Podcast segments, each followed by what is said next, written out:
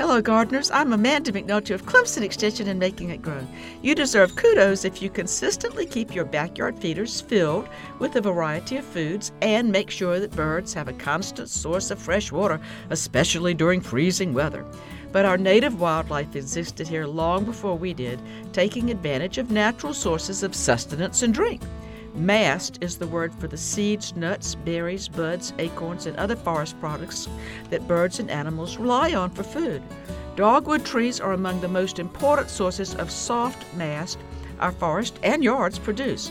I'm not much of a birder, but I always see a cardinal or a mockingbird eating the red fruits that adorn the dogwood trees near my back door. Right now is the best time to add trees to your yard. Get your family involved and plant a dogwood as a holiday present for the birds. Funded by South Carolina Farm Bureau and Farm Bureau Insurance.